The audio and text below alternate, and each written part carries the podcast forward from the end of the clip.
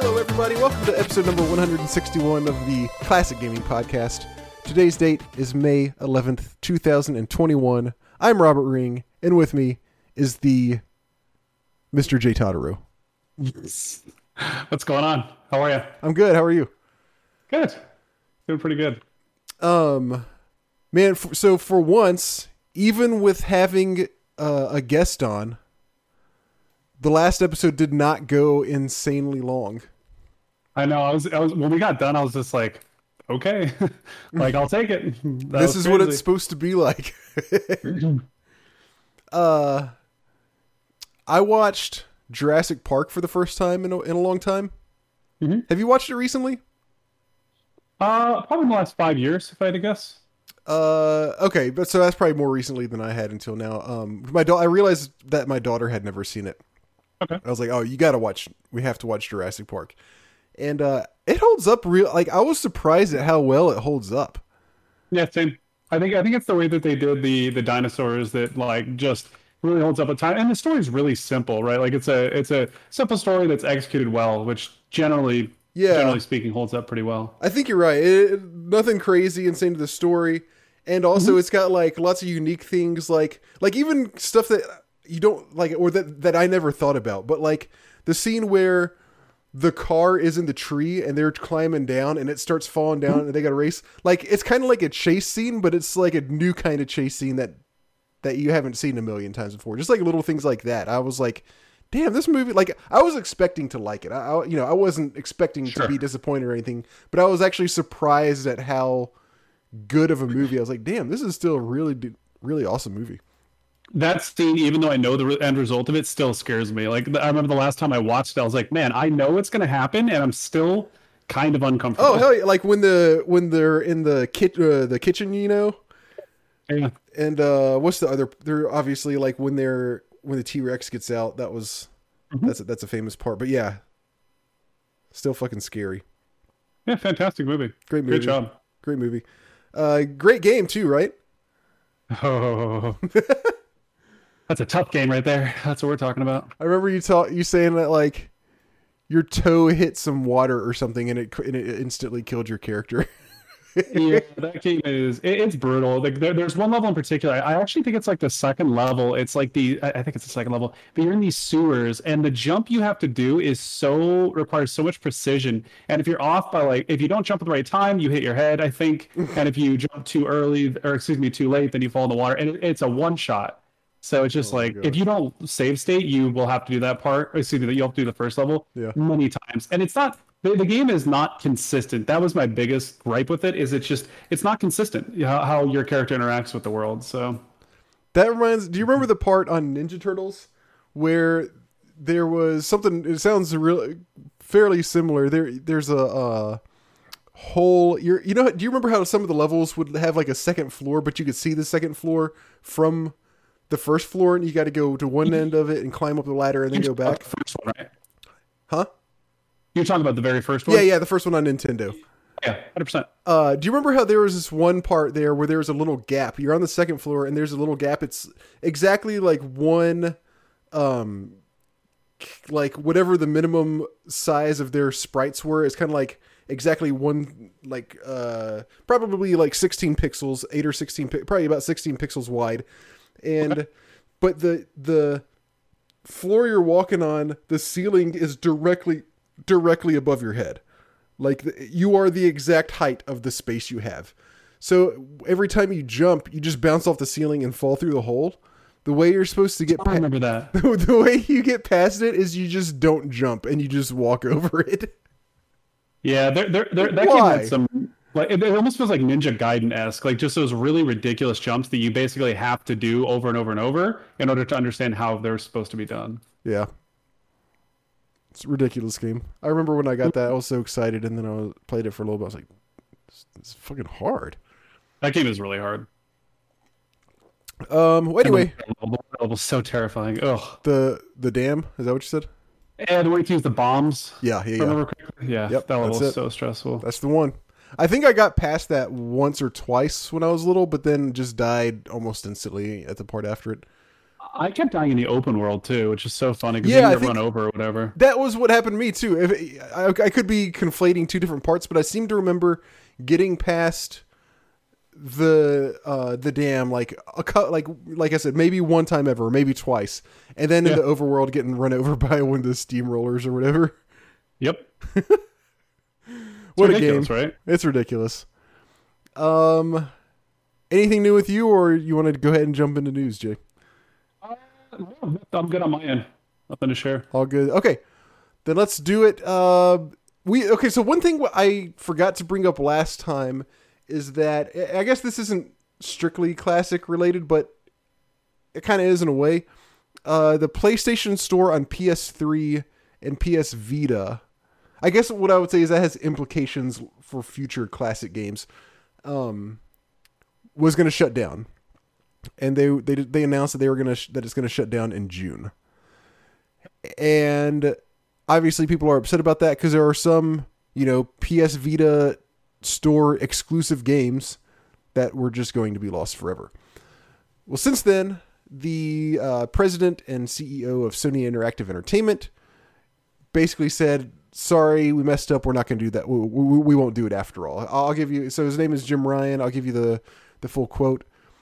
Recently, we notified players that PlayStation Store for PS3 and PS Vita devices was planned to end this summer. Upon further reflection, however, it's clear we made the wrong decision here. So today I'm happy to say that we will be keeping the PlayStation Store operational for PS3 and PS Vita devices. PSP commerce functionality will retire on July 2nd as planned. When we initially came to the decision to end purchasing support for PS3 and PS Vita, it was... I'm getting that crazy noise in your background again, yeah. I don't know what it is. It sounds like... This time it sounds like a printer or something. There's like a scanner. Sounds like an office printer. But I do show that my mic's stuck on, which doesn't make any sense. Now it went away. My microphone's like super sensitive. I don't know why. Well, let's try it. I'll raise it up a little bit more. Okay. We'll just try it. We'll just deal with it. When we initially came to the decision to end purchasing support for PS3 and PS Vita, it was born out of a number of factors, including commerce, support challenges for older devices, and the ability for us to focus more of our resources on newer devices where a majority of our gamers are playing on. We see now that many of you are incredibly passionate about being able to continue purchasing classic games on PS3 and PS Vita for the foreseeable future, so I'm glad we were able to find a solution to continue operations. I'm glad that we can keep this piece of our history alive for gamers to enjoy while we continue to create cutting-edge new game worlds for PS4, PS5, and the next generation of VR. Nice little plug right there. Thank you for sharing your feedback with us. We're always listening and appreciate the support from our PlayStation community. Have people confirmed? Is that a pretty authentic statement? Because I'll be honest with you. If I was a big fan of a certain group, or a developer, I would be really excited if that was their response. Because we talk about this podcast all the time. Like Blizzard's response to something like that would be like, "Ready, here it is." It was what? What was the last thing you said? Oh, yeah. That's it. They just say nothing. I didn't get the joke at first. Yeah, that would be the extent of it. So that's cool. That's his real response. Cool. So yeah, nothing to dislike there. Obviously, I think the ideal situation would have been that they didn't plan to get rid of it in the first place. But at the same time, it's an eShop. Everyone knows at some point it's going to go away, right? Yeah. I think part of the problem this time around was, along with just the general disappointment of this is going away, it was announced pretty soon to when the end of it was going to be, and also none of the developers had a heads up. So there evidently are still people working on PS Vita games. And there were people that were like, yeah, we were just blindsided by this. We're in the middle of making a game, and now we're kind of screwed. That's kind of unfortunate. Yeah, but I'm glad they've kind of reversed the decision. But this also, even though it turned out okay for now, it brings up the problem of these of eShops where game is exclusive, you know, to an eShop. One day there's not going to be able there. One day there's not going to be a way to get that, you know, those games. And I don't know. I mean, obviously the best case is just to leave the shops up for as long as possible. But one day this is still going to go away, and it sucks for, I guess, for game preservation that these are just going to go away someday. I think that, I mean, my dad's always a big person of fear, but he's always kind of had that fear with like iTunes as well, right? Like, you know, I know people have spent, you know, hundreds, if not over $1,000 on iTunes just buying music over the last 15 years. At a certain point, you know, if Apple goes out of business or they, for whatever reason, decide to step away from iTunes, what happens to that money? You don't own the property, right? You don't have the physical material of it. So I think there's partially that concern with anything you buy like that, where you don't get a physical copy, you know? Yeah, yeah. Yeah. I mean, also I think about MMOs, huh? Right? Like when you buy an MMO, you know, like you know that you can only play that as long as there are servers. Right. Yeah. So it's an issue, but I don't know if there's a good solution. I don't think there is. It's just kind of interesting. Yeah. Maybe give people more of a heads up when you do plan to, you know, cut these things out. Especially the developers. Yeah, especially developers. But yeah, just kind of highlights that it is a problem. Cool. Moving on. A bunch of re-releases and that kind of stuff have been announced over the past few weeks. Let's start with one. I think this was just today. It was either today or yesterday. They announced that Zombies Ate My Neighbors and its sequel, Ghoul Patrol, are getting re-released. Is it for the PS Vita? Yeah, it's Switch, Steam, and GOG. They're coming out June 29th. I haven't played Zombies Ate My Neighbors, but it's supposed to be a really good game. I think it was a Super Nintendo game, right? I meant to look this up. Offhand, actually, I think that sounds right. I'm pretty sure. I never played it. Like I said, it was either Sega Genesis or Super Nintendo. It was both Super Nintendo and Sega Genesis. Okay, another one. Star Wars Knights of the Old Republic. There is evidently a remake in the works. This was reported by Jason Schreier. I don't think we have any details on it, just that they are working on a remake. I'm trying to remember. I don't know that I can think of a Star Wars game that they've actually had a remake of. So this is kind of interesting because I don't think they've done that with any Star Wars games before. Anyway, obviously KOTOR is a very famous Star Wars RPG, so it's not really a surprise. I wonder what the extent of the remake is going to be. You know, I wonder if it's going to be like an actual remake made from the ground up with just kind of the same general story, but everything is redone, or if it's going to be more of a remaster. Sounds the wording was remake, so potentially could be really cool. I also wonder about the canonicity of this. Like, will this be canon to the new? I guess it would be canon to the new Star Wars stuff.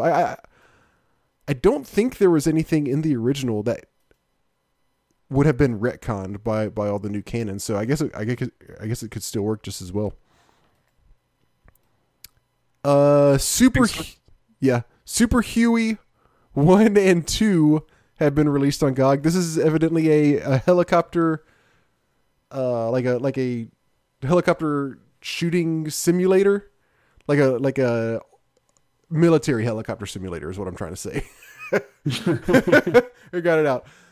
It's a very old game, but so I don't know anything about it. I don't know if it holds up. I don't know if it was any good to begin with. But that's on GOG now. Unreleased Super Nintendo title Nightmare Busters is back in development for PC and consoles. This is according to Destructoid. So apparently there's this game called Nightmare Busters that was going to be released for Super Nintendo back in the day, and then they stopped production on it for whatever reason, and someone has picked it up and they're going to... They're not like finishing it because the graphics are... completely modern graphics. It's more of like, oh, they've got this, the title, and they're going to kind of remake what the, you know, game would be if it had been made nowadays.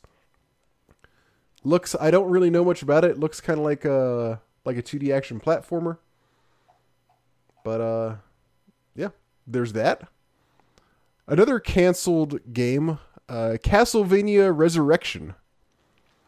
This was a Dreamcast Castlevania game. It's not getting an official release, but someone found the source code and has released it to the public. Or I say found. I think it was a guy who's just had it all along. Owner of the Sega Dreamcast Info Games Preservation website. Acquired the prototype build via auction. This is according to Destructoid also. And has generally decided to dump the ROM online. So you can find that now. Again, that's Castlevania Resurrection. I watched some gameplay footage, and it's definitely not complete. Like, there was a part where the person fell into a pit of lava. It's a 3D Castlevania. Fell into a pit of lava, and then they were just running around on top of the lava. So certainly not finished, but it'll still, it's still cool for Castlevania fans to see this unreleased game. Flashback is getting a sequel. You remember Flashback? It came out in 1992. It was like the kind of like a puzzle platformer with a really good animation. You'd know it if you saw it. Yeah, I'm googling right now. Now somebody's making a sequel to that one. Kind of, I guess it's. I mean, yeah, it's random, but I guess there's also, it's not like crazy random. There's no reason not to. It was a good game back in the day. Why not make a sequel, right? Yeah. You know how it goes. You know how it is. Well, it's easy money, right? Well, that too. Kidding. You said you have something to talk about. Was yours Blizzard related? Yeah, it was. What did Blizzard do? So Blizzard, the Burning Crusade was the first expansion for World of Warcraft. It came out a long time ago. It doesn't matter. So a lot of people have been anticipating this summer that they were going to release the expansion for it. We were all waiting for what's called a pre-patch. We're still having some mic problems. You sound really? Like kind of muffled and kind of clipping. Like, I think you might be a little too close now. I am not that close. Hold on one second. Let me try this. Is that any better? So far, so good. I don't understand what that is. I don't know what's going on with that. I didn't do anything different to Discord. So I don't know what it is. Did you abuse your mic? No, never. I love this microphone. I've had this microphone for a long time. Did you abuse it out of love? I can't admit to that on the podcast. Okay. So before they do a major release for an expansion, they do what's called the pre-patch. It's a patch before. It's a pre-patch, right? It's a patch before. We're talking about WoW. Yeah. So people are anticipating the pre-patch because what is happening is sort of a new class and new race is becoming available. So what people wanted to do during the pre-patch was level the character from the base level up to the level prior to the expansion so that they could play in the new content. So realistically, to level the character to max level, it takes on average roughly about 200 hours, right? And in the pre-patch, it gets corrected a little bit to somewhere probably close to, like, if we're being friendly, probably like 120 hours. So it's still a really big time sink. So if you think if you need to spend 120 hours leveling, if you did that in a month, right, you'd have to play for 4 hours a day, which is a lot, right? If you think about that, That's an extensive amount of time. It's a lot. So people were like estimating, like, well, maybe they'll give us 2 months because I need to play for 2 hours a day. That's somewhat feasible, right? Especially for sweaty nerds who play 10 hours a day on the weekend, you know, they could level it out and figure it out, right?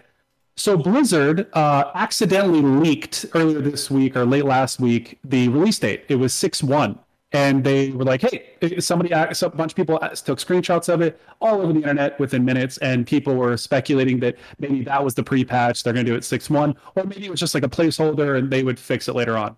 Nope. They announced earlier this week that the pre-patch is going to be May 18th, aka next Tuesday, and people will have 2 fucking weeks to level from 1 to 60.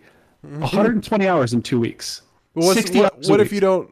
Why is it bad if you don't level? Because you're going to be so far behind the curve. I mean, everybody's going to go into the new content. They're going to be leveling and doing dungeons. WoW is one of those things where if you're not in the main crowd, you miss out on a lot of things. You miss out on a lot of exciting things, and it's kind of hard to explain, but without going super far in depth, it changes the game a lot if you are not a part of the initial pack that's moving through it.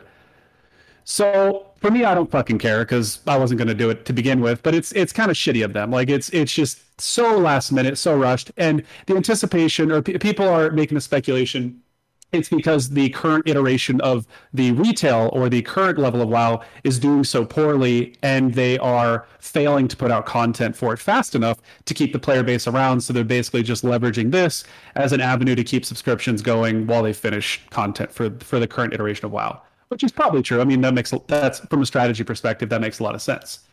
How fucking ever, they decided to do something that I anticipated, and I called this a long time ago. They decided to monetize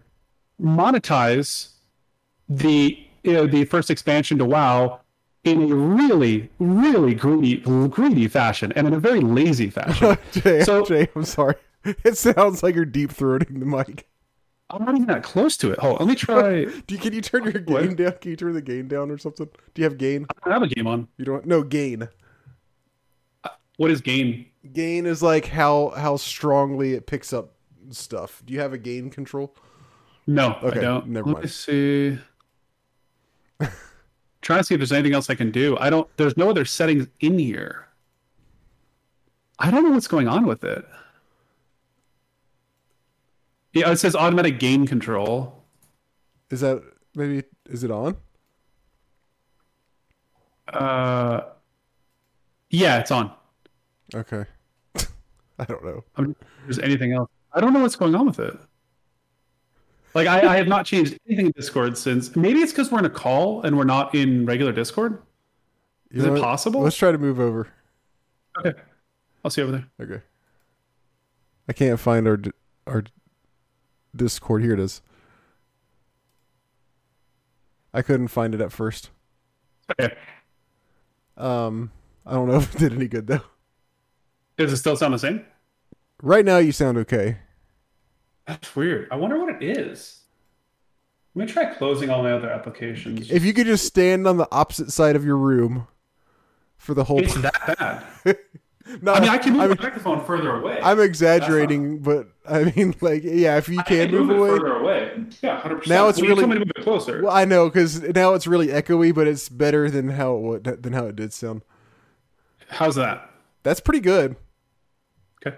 If you can maintain this exact distance and volume for the whole episode, then that'd be great. I can try. Okay. Thank you. Sorry. No, it's all good. So what they did in order to try and profit off of again, this is a re-release of content that they've already fucking done, and the community asked them explicitly, please don't try to over-monetize it and ruin the game.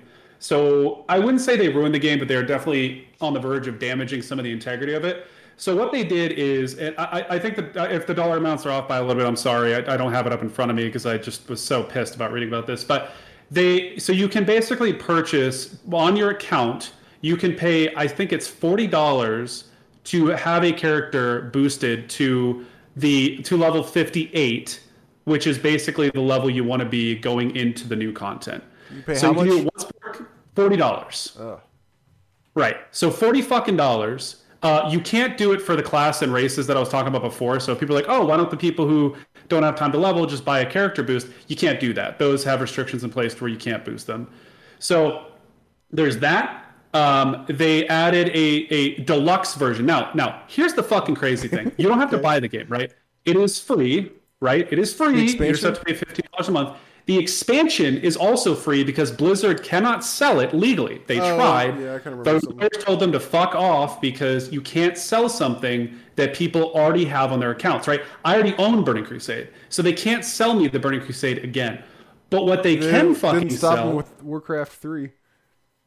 That is true. That is actually very true. Let's not go there. Anyways, so they're selling a deluxe version of Burning Crusade, right? So what the fuck would a deluxe version of a free game be? So you get the character boost, okay? So $40 value. You get 30-day game time, so roughly $15. That puts us at $55. You get a mount in game and some other minor bullshit as a part of it. $70 fucking dollars. Whoa. That's more than a AAA title. They're charging $70 for re-released content. $70. That's steep.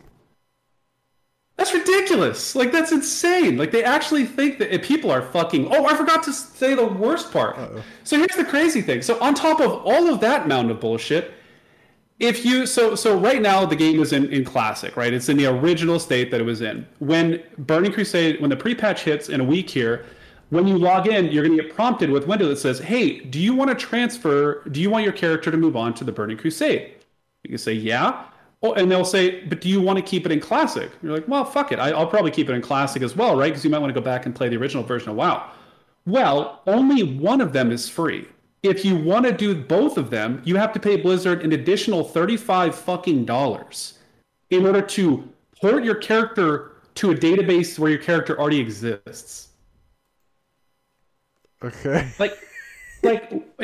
You've got... They're not even trying anymore. Like, before they were at least wearing somewhat of a mask, like one of those smiling faces, like Guy Fawkes masks or something. Now they're just fucking Jason running down your fucking wallet. Like, it's crazy to me. Like, they don't even care about the greed that they show at all. It's just appalling. Like, it's just...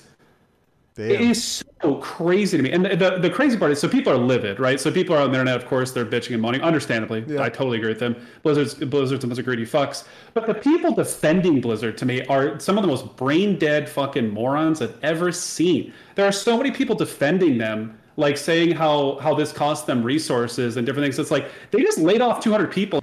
It's just crazy to me. And the worst part is, so Blizzard, during their layoffs, they laid off their entire esports division, which included WoW. So WoW esports division is basically, at this point, or at least it's on hiatus. They said they're going to try and do something with it, which they can lick my balls. Like, it just doesn't even make sense. You didn't even use the ligma. You just went straight for the actual sentence on that one. You like that? Yeah. So there's a really famous streamer for anybody who follows WoW. His name's Asmongold. He streams a lot. He did his own tournament. He did an invitational. And he basically ran it with just some really simple people and executed it substantially better than most Blizzard tournaments. Yeah. And it's just crazy to me that Blizzard was making such a big deal out of, you know, how much money they were saving and not using on esports. And then somebody's just like, fuck it. I'm going to do my own tournament. I'll fund the whole thing myself. Like, I'll hire people. And it's just... It's just crazy, man. Blizzard is just... It's just mortifying, man. $70 for a deluxe version of a game you already fucking sold us 15 years ago. It's just... Is the mount badass? Who cares? Whenever you see these mounts... No, seriously. In MMOs, generally speaking, in my group of friends and most people I talk to, if you see somebody using one of those purchased mounts, there are mounts in WoW that are, you know, $20, $30, $40. You berate those people, make fun of them, because it's just such a... Really? That's not how it is in Final Fantasy. It's because it's not acquired through means of spending a lot of time in the game, farming something, or being really good at PvP and getting a mount, or doing a bunch of dungeons to acquire something. You pulled out your wallet in order to...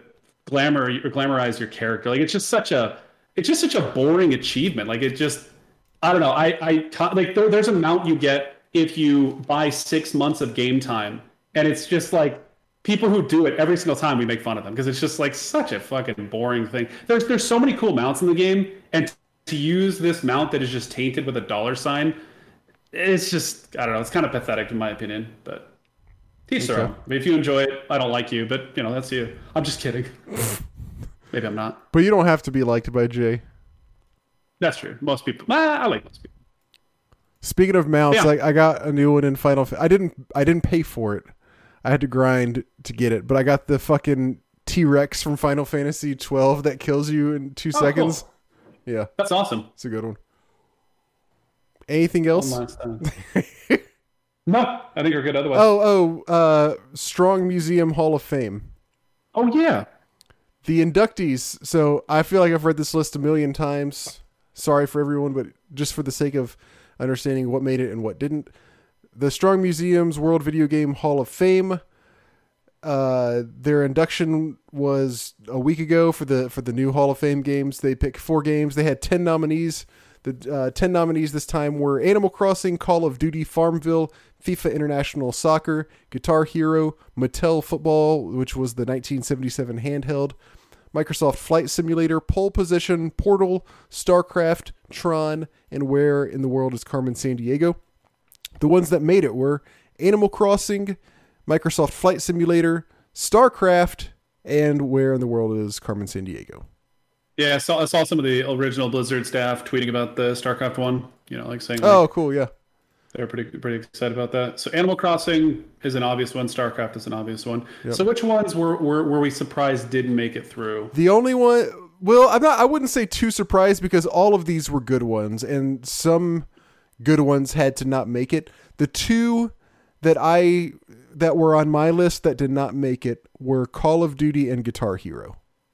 But I'm not surprised. I'm not necessarily surprised that those didn't beat out the ones that did make it. Sure, I think it's a really good list this time. I had StarCraft, Animal Crossing, Flight Simulator, Guitar Hero, and Portal were my five. So three of my five made it through. Actually, yeah, 1, 2, and 3 made it in. Yeah, your list and mine was exactly the same, except instead of Portal, I had Call of Duty. Okay. All right, well, let's talk about the games that we've been playing. Maybe I'll go first, if that's cool with you. How many games do you have? 3? Yeah. Can you do one and then I'll do one? Yeah. And then based on time, I may talk about a second one, just depending on how long we're. Okay, then I'll do... that means I shouldn't do my super short one first, then? I'll probably do a chunky boy first, yeah. Chunker? Okay, you pick. I'll let you pick, Jay. Star Wars Rebel Assault or Blade Runner? Ooh, I want to do Rebel Assault because I played that not too long ago myself. Rebel Assault? I don't think you played... Mm-hmm. Are you sure? I played Shadows of the Empire. I'm sorry. I was just about to say, you always get confused about Star Wars games. Listen, there's a million of them and most of them are questionable, so... Okay, I played Rebel Assault. It came out in 1993. This was a CD-ROM game for PC. Evidently, it also came out on... 3DO and Sega Genesis? How's that? I have to look into that later. But this was Rebel Assault. It is a rail, an on rails shooter. Okay. It is known for being very difficult and having bad controls. And I had this game when it came out. This is like the quintessential CD-ROM style game, just the way it looks. There's no FMV. But everything has this kind of realistic look, but also super, super grainy at the same time. Just kind of how you expect. Right, huh? Yeah. Okay. I'm looking at pictures right now. Yeah. Just how you expect old CD-ROM games to be. So it's like, if you want to see what a CD-ROM game looked like back in 1993, just pop in Rebel Assault and you've got it. So as I said, it's a rail shooter. The idea is you are a rookie joining the Rebel Alliance. And the story starts right before the beginning of A New Hope. And it starts you off with like a few training missions. Now, the training missions are on a secret Tatooine rebel base, which I don't know how up on your Star Wars lore you are, Jay, but there's definitely no talk ever of a rebel base being on Tatooine, nor would that make any sense whatsoever. So that's kind of it's kind of one of those things where they just said, oh, let's put it on Tatooine because everybody wants to, be on Tatooine because that's where Luke's from. So that part is dumb that they said that there's a rebel base there. But anyway, the first level, it has you flying civilian ships. It's the T. Oh gosh. I feel like I'm not a Star Wars nerd anymore. Is T-16? Skyhopper? I think that's right. Look this up. Wrong person, sorry. Hold on. T-16 Skyhopper. Yeah, T-16 Skyhopper. That's exactly right. Phew, I was doubting myself for a second. You are in a T-16 Skyhopper on the first mission. Again, this is just a civilian craft, and it's for training. And what you're doing is flying. You're just flying through a canyon. And you fly through the canyon. And then after that, you fly it kind of switches to an overhead view where you're also flying through canyons and shooting down some target drones. And that's the first level. They're just like, oh yeah, let's make sure you know just how to fucking fly and you're not just a dumbass. So first level, it took me probably 6 tries to get through it without dying. you start flying, and the controls are just insane. So I was playing with the joystick, okay? It's how it's meant to be played. You tilt the joystick just the tiniest bit, and you go flying. It is... I'm sorry, this game has possibly the worst controls out of any game I've ever played. Ace. And so it's a rail... As I said, it's a rail shooter, but you have control over... You have, like, control over fine details of where you are. So your point of view is from behind the ship that you're flying. There are some where the point of view is within the ship, but on this level, you are behind your ship. And, of course... The camera goes in a fixed way every time. You can't control where the camera is, but you control like where within the camera's field of view where your ship is. So it makes it very awkward because the camera will turn, and that might cause you that like has a little bit of influence on the direction you're going, but not a whole lot. And so you also like the camera's turning the ship and you're turning the ship at the same time. So with those like two different forces acting on the ship at once, along with the controls already being bad, it makes it damn near impossible to control the ship. If you're turning one way and then you start turning back the other way and then the camera goes the same way, it just launches you off to the side. It is nuts. Like how bad the controls are. So not only is it hard to just very gently like turn a little bit here and there, but like you also have the camera shoving you in this direction and that all over the place. So just staying in the middle of a canyon through various turns and stuff is very difficult to do until you really, really get a good handle on just like how wonky everything is. So after you get through the first level, then you're in an A-wing. And you're in an asteroid field. And this one you are, it is first person view. This level is much easier. The second level is much easier. You just have to dodge asteroids. And then there are some like giant ice chunk asteroids and you're supposed to shoot those. As long as you don't get hit by anything, you're fine. There's not walls on each side of you, like on the canyon level. So it's not nearly as hard to stay alive on this one. Then the third level, you're in the A-Wing again, and I think this one is back to how the first one was, if I remember correctly, where you're behind, it's like a kind of an over-the-shoulder view of your A-Wing. And it's another one, also just like the first level, where you're not in a canyon, but it kind of is a canyon-like area. Might as well be a canyon, but there's also these kind of like pillars, these big like crystalline pillars that have fallen over and stuff, and you have to fly under them and go over them and this kind of stuff. Again, super hard. It's just really, really, really difficult to get careful enough control over the ship without just swinging yourself all the way to the left or right to try to go under things and dodge stuff and stay within the walls without hitting the edges. But after a few tries, it's doable. I got past this level eventually. The fourth level is an attack on a Star Destroyer. And I remembered this one. I'm pretty sure when I was little, this was as far as I ever got. There's a Star Destroyer attacking your secret rebel base on Tatooine. And they're launching everybody to go out and attack it. But it's just, here's another thing that canon-wise really doesn't make sense. It's just you in your X-Wing versus a Star Destroyer. Which... if you know anything about Star Wars, that's a ridiculous prospect, but that's what it is. That's what it is in this game. You versus Star Destroyer, you're supposed to take it out. So what you do is the way the rails path takes you is you fly along one side of the Star Destroyer, and there's all these turrets on the side of it shooting at you. You can't really do anything to dodge them. All you can do is shoot them out before they're able to fire at you.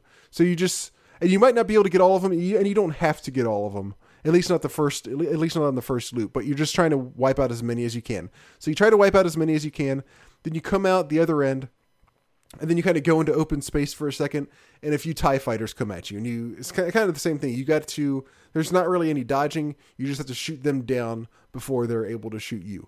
Then it goes toward the shield generators on the Star Destroyer, and you just have to wail on them as much as possible with your lasers. And that's how you eventually destroy it. Once you shoot the shield generators enough, then the whole thing just explode. Oh, no. Sorry. It doesn't explode. Then you get to do, then you do like a torpedo run on the Star Destroyer. But I'm getting ahead of myself. It takes you to the shield generators. You shoot them. You just like point at them and click as fast as you can on the joystick to shoot them as much as you can. Then it goes over the edge. You go out into open space again, shoot some more TIE fighters. Then you go along the other side of the Star Destroyer. This side also has a bunch of laser turrets. Shoot them down as many as you can. Pop out into open space, shoot TIE fighters. Then start all the way back at the beginning on the first side of the Star Destroyer, going alongside and shooting down turrets. And it does, so like if you destroy turrets the first time, they stay destroyed. So the turrets don't respawn. So that's good. Makes it a lot easier the second time around. By the end of your second loop, you'll probably have destroyed all of the turrets. If not, maybe you just like missed one or two. But it keeps doing this loop over and over and over. And then, eventually you get to the shield generators. You shoot on them as much as you can, trying to blow them up. And it takes like probably about four loops through the whole entire thing to kill it. But it gets so tedious because when you're going down the side of the Star Destroyer where the turrets were, well, once you've destroyed them, then when you get to that part, there's just nothing to do. So you just literally sit there for 30, 45 seconds and wait until you pop out the other side. Then you got to shoot the TIE fighters. Then you get to shoot the shield generators again, then shoot more TIE fighters. Then you get back to the other side. Turrets are all gone probably. So then you just sit there and wait again. So like, not only is the whole thing just repetitive because you're doing a loop over and over again, but on many parts of the loop, or on a couple parts of the loop, there's nothing to do because you will have destroyed the turrets, by the end of the second loop. Eventually you shoot the shield generators enough that you destroy them. And then it's like, all right, now you got to basically fly straight head on and shoot it with the torpedo to take it down. And it's back to holy shit controls once again. It's so hard to keep the target centered on the Star Destroyer so that you can shoot the torpedo on it, because you have to like hold it there and let it lock on for a few seconds. And I couldn't do it. Luckily, that it's not necessary, because if you don't do it, then your like trainer or whoever says like, oh, like, I'll take care of it if you're not able to. And then they shoot it down for you and you still pass the mission anyways. So I got past that one. And then I got to the final mission that I was able to get to, which is kind of just insanity. It takes you back to the very first canyon level, but you're chasing 3 TIE fighters through the canyon. And it is impossible to navigate and aim at the TIE fighters at the same time, because they're pretty far ahead of you. So they're very small on your screen. So it is very, very difficult to get an aim on them. I was usually able to, right at the start is the easiest time to shoot them down. Right when you first start off, most of the time I could shoot down 2 of the 3 within the first like 5 seconds. And then once you start turning through corners and stuff like that, it's impossible. I just shot nonstop while trying to, swing side to side, basically like flinging all over the place, trying to avoid canyon walls. And I could not hit the last TIE fighter for the life of me. It is. And that was the mission I couldn't get. I could never get past this one because I could never get the damn third TIE fighter.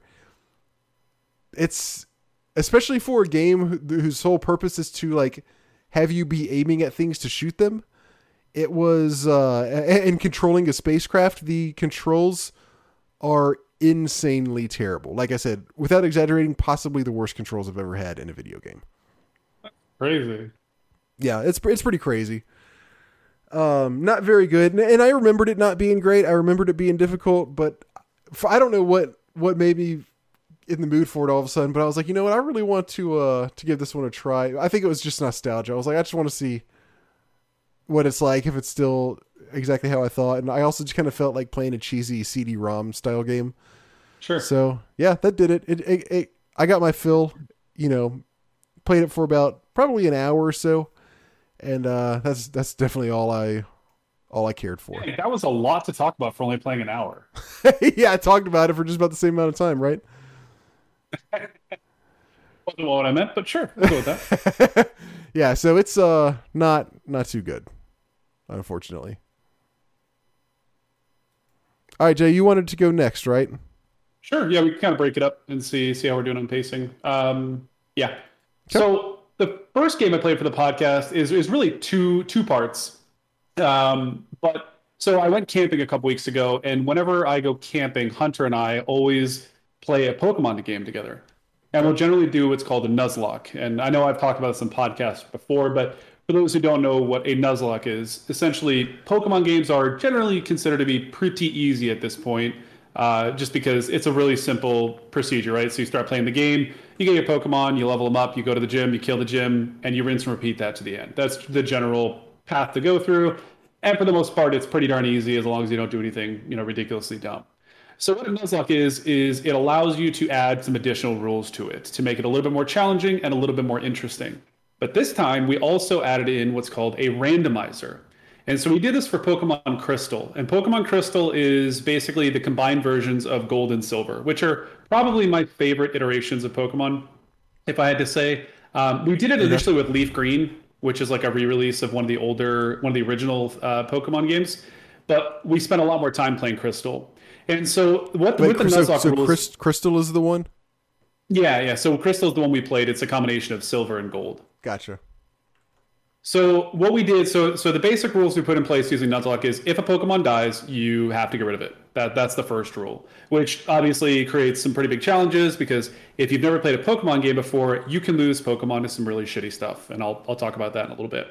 The second rule is every area that you go to where you can catch Pokemon, whatever the first Pokemon you encounter is, that is the only Pokemon you can catch. So if you walk into an area and you find a Weedle, guess what? You can only catch a Weedle.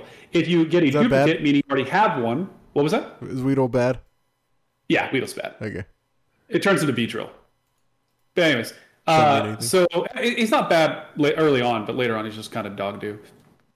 So if you already have the Pokemon, then you can go again and find a different Pokemon, right? So there is some strategy to try and capturing as many Pokemon as you can. With obviously you can only do one per area. So along the way, because if you forego a Pokemon, guess what? You might encounter that Pokemon later and beat yourself up because now you've had two chances where you have to catch it, and you could have just caught it the first time and then gotten a reroll the second time.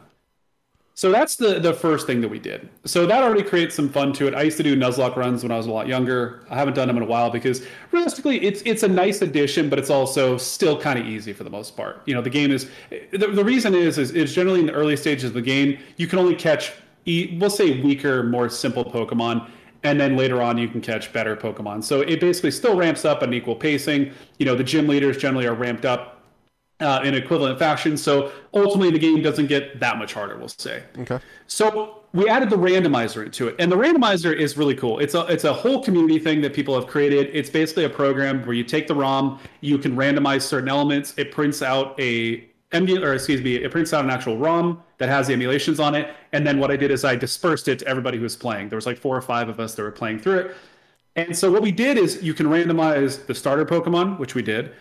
You can randomize the TMs, which are called tactical machines, I think. It's basically these little capsules you get that allow you to teach your Pokemon different abilities. And so they are one-time use. So generally throughout the game, you get them. You can teach them to your Pokemon, but it's a one-time use type thing. Well, we randomize those. So from being like really early game ones, you can get some freaking nutty ones very early on. But do you want to risk giving it to a Pokemon? Because if that Pokemon dies, guess what? You lose the Pokemon and you lose that TM. So there's some risk involved there. We also randomized the items that you find throughout the world. So you could find like a super potion right off the bat, which is like a high level item.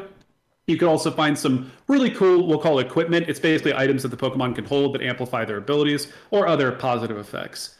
We also randomized all of the Pokemon in the world, as well as all the trainers' Pokemon. So when you fight people, they could have crazy, absolute batshit stuff. Now, we just still balanced it, so it's not like, you run into the first battle and the guy has like a tier 3 Pokemon.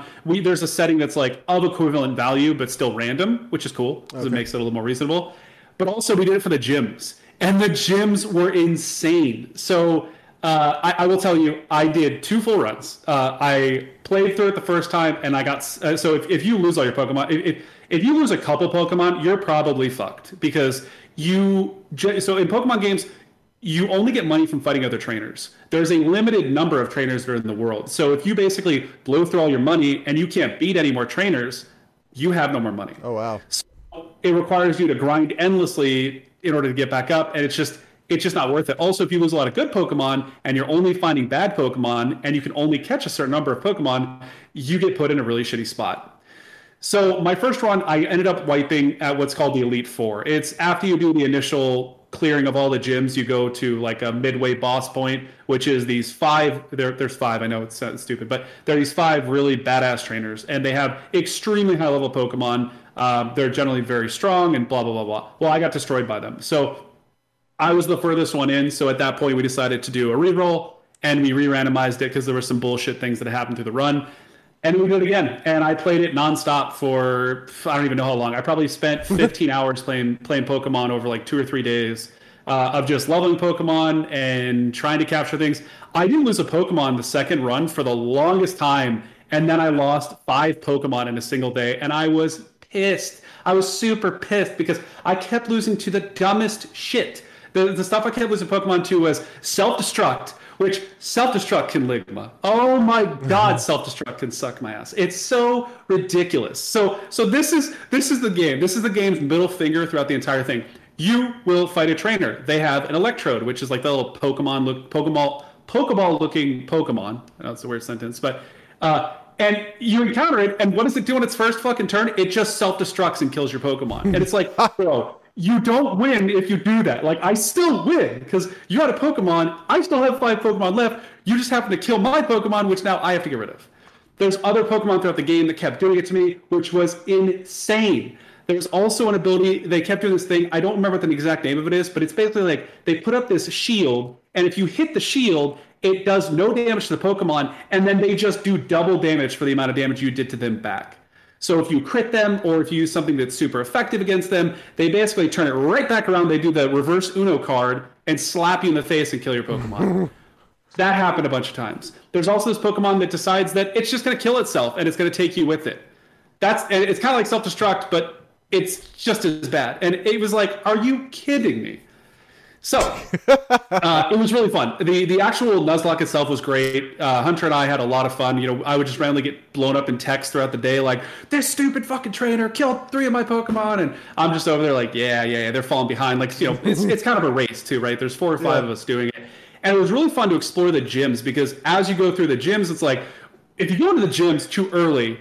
In a lot of cases, you're going to get stomped because the people on the way, because in the gyms, there's like a number of trainers, then there's the gym leader. The trainers have random Pokemon of equivalent value. Sometimes if they have like what's called a semi-legendary, I don't know what all this means, Hunter explained this to me. So if they have like what's considered to be like a semi-legendary, well, they could just get a legendary in place of that because it's considered to be equivalent value. So one of the trainers just whipped out a fucking legendary against me and I'm like, oh my God, like I was not ready for it. I'm like, okay, so I had to... No joke, this is what I did. So each Pokemon has 4 abilities. They have MP, it's called PP. I don't know, Pokemon Power, I guess. I don't know. But anyways, they have PP that values for each one of their abilities. And as soon as that PP runs out, they can no longer use that ability. At the end of it, if they run out of all PP and all their abilities, they do what's called Struggle, where they basically just throw their body at you and they take damage in the process. To beat the legendary, I had to literally heal my Pokemon until he ran out of PP on 4 abilities with an average PP power of like 10 to 15. So somewhere between 40 and 60 moves, I survived by just healing my Pokemon with potions, which have a limited quantity and a cost to them when I have very limited funding, over and over and over until he ran out of PP and all he did was struggle himself to death. That's what I had to do. And it was insane. It was like a 30-minute fight with just one Pokemon. Which was insane. It was a 30-minute fight. It was a 30-minute fight of me just fucking healing my Pokemon over and over and over, and just this guy's just throwing his body at me, and I'm like, stop! Like, let me just heal. And I'm just like, if he crits, I'm dead.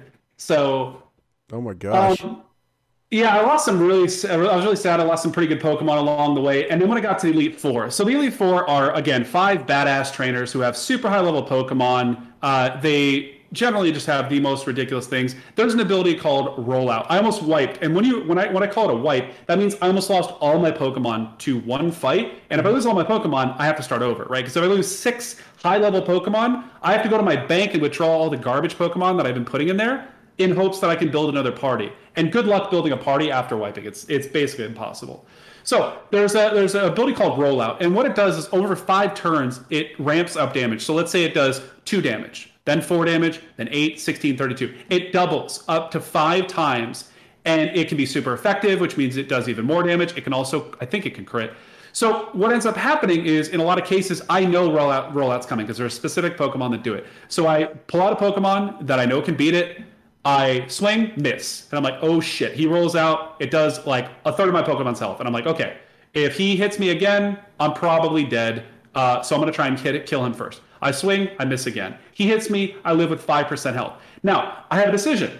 Do I heal that Pokemon to full? Well, it's probably going to die anyways, right? Because rollout is ramping up, it's doubling every single time. So I either keep that Pokemon out, heal them, they're still dead, and then switch out another Pokemon, but guess what? He's still in rollout. So the next time I pull out a Pokemon, he's going to roll out again and kill my next Pokemon. And then guess what? I'm going to pull out another Pokemon and get rolled out for the third or for the 5th time, and it's going to one-shot my last Pokemon. So what I did in that circumstance is I threw trash. I was just chucking garbage in the fucking field, just hoping that he would eat him up, and he did. So he basically burned his rollouts on a Pokemon that I didn't care about as much, and then I ultimately killed him. Hell yeah. Yeah, so you have to basically react to this on the fly. So there's a lot of strategy to it. There's a lot of bullshit to it, but there's a lot of strategy to it. And it was very fun because throughout the game, you're like, okay, I have a bunch of water types. I have no electric types. I really need electric Pokemon. So and again, it's randomized, so you have to be very strategic. So at times you're just like running around to new zones, just trying to find new Pokemon. But also you have to keep in mind, if you're too high level, you have to weaken the Pokemon in order to catch them generally. So if you're too high level, you're just going to one-shot the wild Pokemon, and guess what? You don't get to capture it then. So there's a lot of thought process that goes into it. Obviously, there's a lot of grinding that goes into it. It's a turn-based Pokemon game, so there's a lot of grinding that goes into it. And then after you beat the Elite 5 or Elite 4 or 5, whatever you want to call it, you basically go back through and do another run through of another continent of gyms. And that was just a cakewalk. After beating the Elite 4 or 5, whatever, I just crushed the second island. It was just like, I lost like one Pokemon, I think, through the entire thing to some bullshit and just walked my way through. Now, at the very end, which is kind of cool, this is kind of spoilery for anybody who cares. Okay. After you beat all the 16 gyms and you beat the Elite 4, 5, you have to fight Red. And who is Red? Well, it's you from a previous game. You actually fight yourself of what's assumed to be you from one of the previous games. He is insanely high level. He has a extremely high level Pokemon. He has like a level 80 Pokemon, which at this point in the game, I was like level 55. Like that's how much of a difference there was. So you have to get your way to him, which the cave he's in can fuck off. It's so ridiculous. And the Pokemon in there were vicious. But the interesting thing is, because of the randomizer, again, his Pokemon are randomed, right? So it's of equivalent value, and he rolled really, really low. His Pokemon were generally dog do, except he had 2 Pokemon that had rollout. And it came up, and I'm like, no. We're not doing this again. That's the ability I was talking about that multiplies every single hit. Oh, right. Okay. Oh, yeah. And I'm just like, he does it, and I'm like, no. We're not doing this again. Like, I can't lose any Pokemon. I'm at the very, very last boss. I'm like, oh, my God. So I basically just, like, pulled out a Pokemon. I raised its defense as much as I could, and then I just healed my way through it over and over and over, and I was able to survive it. So I ended up beating him. I did lose Pokemon in the process, but it wasn't that bad. And what's cool about it, too, is, this is kind of a...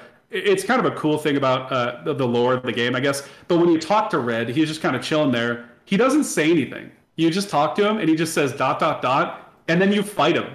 And it's you from the prior game, which I forgot about. And then when you beat him, he just goes ... and then he walks away. And that's it. And that's the end of the game. That's the last boss?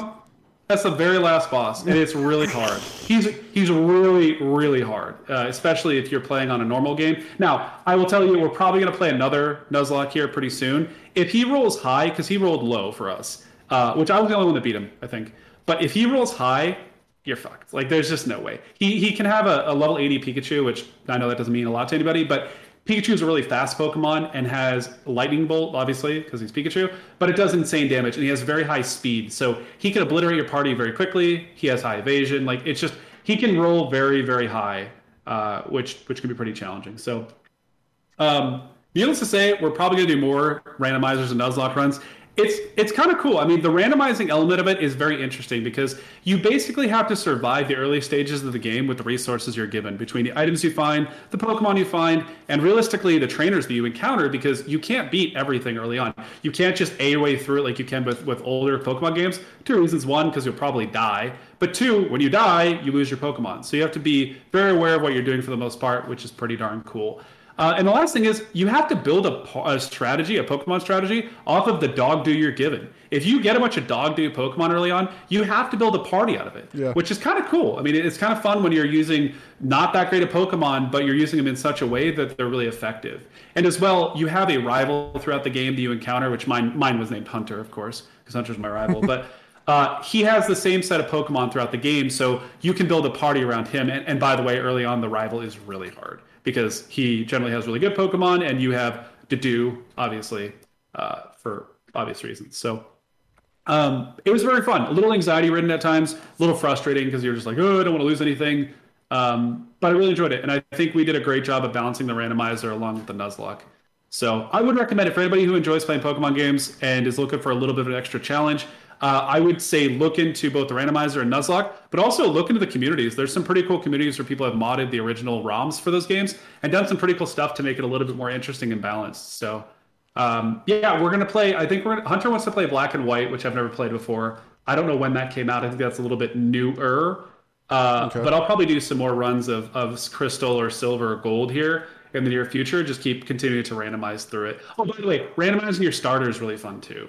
Because your starters, you know, for people who haven't played Pokemon, your starter Pokemon is really exciting.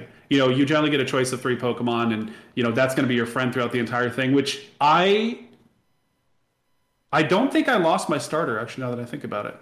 I don't think I lost my starter at all.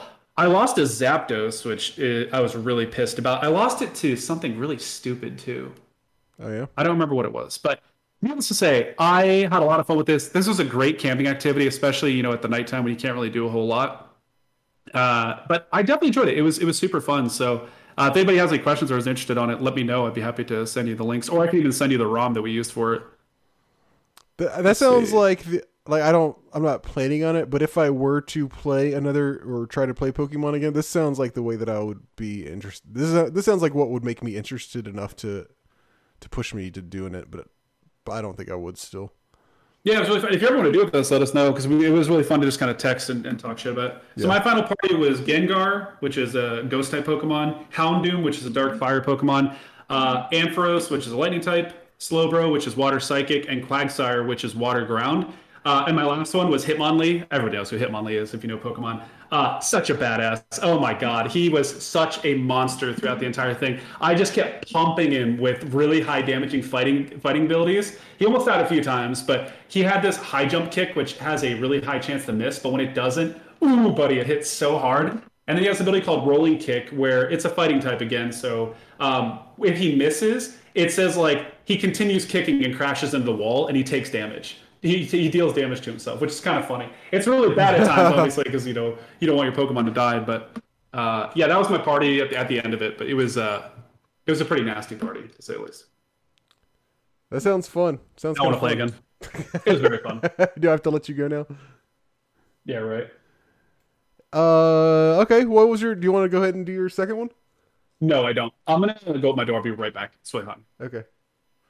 Well... While he's going to do that, I'll start talking. Well, no, I guess I got to wait for him so he can know what game I'm talking about. So here we are. Just me and the listeners. I heard that. Okay. I'll wait till next time, actually. I wasn't sure how long I was going to talk about Pokemon. I feel like I went pretty good time. So I'm still playing my other game right now. Now, I'm playing Tactics right now, which, by the way, is still a fantastic game. Big surprise. Oh, such a beautiful game. It's just so ridiculous. So we won't go there again. So I'm playing Tactics right now. 10 minutes later. Yeah, right. No. Which is just great. But I played Pokemon a lot, and then there's another game I'm playing right now, which I've talked about before in the podcast, but I am probably going to beat it here pretty quick, so I'll talk about it next time, because I actually have a lot to say about it in this playthrough. So. Interesting. Yeah, buddy. Okay, well, I've got two more. What? What else you got? Okay, I've got one really quick one, and then another one that's kind of more normal length. The quicker one that I have is... Actually, I've got two. I think the one I'll talk about for this time... is Gridders. Gridders is a 3DO game. So I'm trying to play, I don't know how good of a job I'm going to do at this. I'm trying to play some more like N64, Xbox, 3DO stuff, because those are ones that I haven't played a lot of yet for the podcast. And also there's a good chance we're going to do some construction on our house sometime in the next couple months, and when we do, we're probably gonna have to move out temporarily, so I might not have access to a lot of my consoles. So I'm trying to play stuff on consoles that I'm unlikely to bring with me. Okay. So I decided to go, and one of those was 3DO. Was Gridders for 3DO. This is a puzzle game. So the story, not the story doesn't matter one bit, but the premise behind the game is you are this guy who works for this giant corporation, and it's like an evil corporation, and they have automated basically like 100% of their workforce, and you were the last actual worker there. And then they finally got to the 100% point where everything's automated, and they don't need a person for your job anymore. So they're letting you go. And then on your last day, when you're about to leave, you get a random note that says something like, please help. There's a terrible secret in the basement of the factory or whatever the hell the place is. So your character is going from level to level, trying to get to the bottom floor to figure out what's going on and to save whoever needs to be saved. None of that matters. All it is a puzzle game where you are on it's in 3D. You're on a big plane, and there are all these big boxes, boxes I'd say like a little bit taller than you. They're cubes. And they roll across the stage in various directions and in various ways. And there are little green pyramids, and you just have to pick up the pyramids and then get to the exit. There's like one tile that's kind of like an exit tile that's really obvious, and then go to it, and then you go to the next level. Well, very soon it gets a little bit more difficult to get the pyramid little things, because the way you end up getting them is certain cubes will have a picture of this green pyramid on the side of them. And that means you have to stop it from moving for like a second or two. And what it does is it drops a pyramid and leaves it behind, if it's one of these that has a pyramid on the side of it. And when it leaves it behind, then you can go pick it up, unless another cube rolls over it before you get to it, in which case it kind of makes it disappear and you got to try all over again. So to make this a little bit more complicated, after a couple more levels, some of these giant cubes have stripes on them, and that means that you take damage if you block them yourself. And if you're blocking one and it's one that takes damage, it only takes about 2 seconds for it to completely kill you. So the way you get pyramids from those, if it has pyramids and a stripe on it, is you have to kind of see what the paths of all these different cubes are, block the ones that you can safely block in such a way that those cubes block the other cubes that are important and could damage you, and will also leave a pyramid behind. Wait for those to drop their pyramid, then run out of the way, let everything go, and try to pick up the pyramid before another cube rolls over the square where the pyramid was dropped. And then you do that. Okay. And then you do that for the whole rest of the game. It's not that good. That's like all there is to the gameplay. And I think I don't know. I don't think there's like a flaw with it, besides it's just not very fun. Like, I like puzzle games, but something about just standing and like finding the right place to stand in front of the blocks. There are some levels that get a little bit more complicated where you have to, there are blocks that you actually have to push around, and there are different kind of like levels a little bit where you might have to step up some way, this or that, and that kind of changes the whole flow of things. But ultimately it comes down to blocking the paths of some cubes so they block the paths of other cubes, and then letting them go in such a way that you can pick up the pyramid before another cube rolls over it. And that's the whole rest of the game. And it's just not, for me, it just wasn't really a fun concept in the first place. Like, there's no real satisfaction of doing it just right. It's just, I don't know. Like, I don't know if my description really does a good job, or if it's one of those games where you just have to play it and say like, oh yeah, this just isn't that fun. But everything about it works just fine. I think it's like, you know, a fine idea for a puzzle. There's like, there are some ways to get through the stages easily, but most of them it's pretty, you know, it is a challenge. And I do like the fact that there are often multiple ways to pass the level, to get all the pyramids to pass the level. But ultimately it, just the process of doing those things just wasn't very fun. And unfortunately, that's about all I have to say about Gridders. Dang. Yeah. So, yeah, not terrible, but just not really fun either. The last game I have for tonight is Blade Runner. Oh, by the way, Gridders came out. When did it come out? I want to say 94.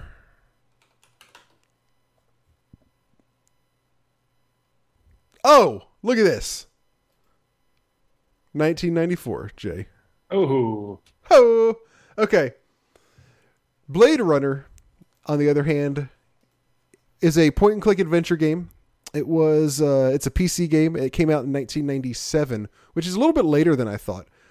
And I've heard such good things about this game. I've heard that it's a fantastic point-and-click adventure game. You got to play it if you like point-and-clicks. I do, of course. It was released, re-released on GOG about 2.5, maybe 3 years ago now. And I bought it instantly, and I never got around to playing it until, I think it was right around when we started playing Monkey Island, which, by the way, we need to play Guild Wars soon, speaking of Game of the Quarter stuff. Yeah, oh, shit, we better do it quick. I know, we really need to do it soon. But I think it was when we were starting to talk about Monkey Island, and I was, you know, thinking about point-and-click games some more. It's like, you know what, it's time. I really need to play Blade Runner. So, of course, it ties, you know, it's in the Blade Runner universe, you know, based on the movie. This game is not based on the Blade Runner movie. It takes place in the same universe, in the same city even, but it's not like it doesn't follow the movie, even though it's just called Blade Runner. You are a different character from the main character. You are a whole new character doing a whole new story in the Blade Runner universe.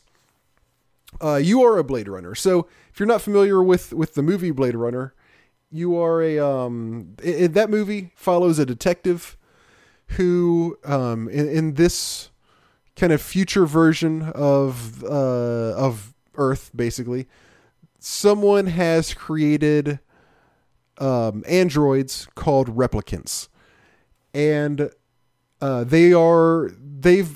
we've handed off all human labor to these artificially created replicants. They look just like humans. They arguably have feelings and emotions just like humans, but they are like mass manufactured. And what happens in the film, or what happens actually before the film, is that eventually these, on an off-world colony, I can't remember if it was on the moon or Mars. I want to say Mars. There was a big revolt, and they killed a lot of people, and now replicants are illegal. It's illegal to be a replicant. So there are these detectives called Blade Runners, and it's their job to find replicants. You know, whenever you get intelligence that there is a replicant somewhere, they hand it off to these Blade Runners. They go find them, and they kill them. So that's the basis of the Blade Runner movie. If you're not familiar with it, it's a fantastic movie. I'm a huge Blade Runner fan, and the first time I watched the film, It's kind of one of those movies that gets talked up so much that the first time you watch it, you're like, I don't get what's the big deal. And that's how I felt the first time. But then for some reason, I felt compelled to go back and watch it again. And then the second time I watched it, I was like, oh, this is a beautiful movie. Like, it's not even that the story is that good. The story is fine, but the story isn't even really the main thing about it. It's really the cinematography, the imagery of the film, just like a lot of the drama of it, the way things are shot. That to me is what makes Blade Runner so good. So I'm a big Blade Runner fan going into this. This movie, this game is actually kind of similar in a lot of ways to the movie, in that it's not really the story that's so good. It's the way the story is told. And the thing that stands out to me the most about this game. So the story in the game is there are these guys who came into someone's the Blade Runner universe is kind of, I wouldn't say it's not apocalyptic. It's definitely not apocalyptic, but it's dystopian. Everything is dreary. Like animals, most animals are extinct or severely endangered. All like food is very fake. It's always rainy. It's always dark. Everybody lives in a place where water's leaking through the ceilings. It's just kind of a very dreary, but at the same time, somehow very striking, world. In this game, it starts off with these guys entering the place of business of a person who sells animals, which are extremely, extremely valuable because, as I said, most of them are extinct or endangered. And they kill the shop. They don't kill the shop owner. They kill. Oh gosh, I don't remember if they kill one of a girl who works there or not, but more importantly, they kill some of his animals. And you are investigating it, and you because you think that there's a good chance that these are replicants that did that. And then that's kind of what kicks off the story. It's this investigation of you trying to track down the people that killed these animals, and of course, in the style, in kind of the classic film noir style. You end up uncovering a whole bunch of other kind of conspiracies and things like that as you're as you're investigating. There are other murders and stuff that you come across, very shortly. And again, it's like one thing leads to another, and it's kind of like every answer leads to more questions type situation. The game stays. The biggest thing that struck me about this game is how incredibly true it stays to the feeling of the movie. I cannot give the artists and the writers, but mostly the artists, enough credit for really, really 100% recreating the feel of the Blade Runner universe. All of the locations are, as I said, it's like, it's always nighttime. It's always raining.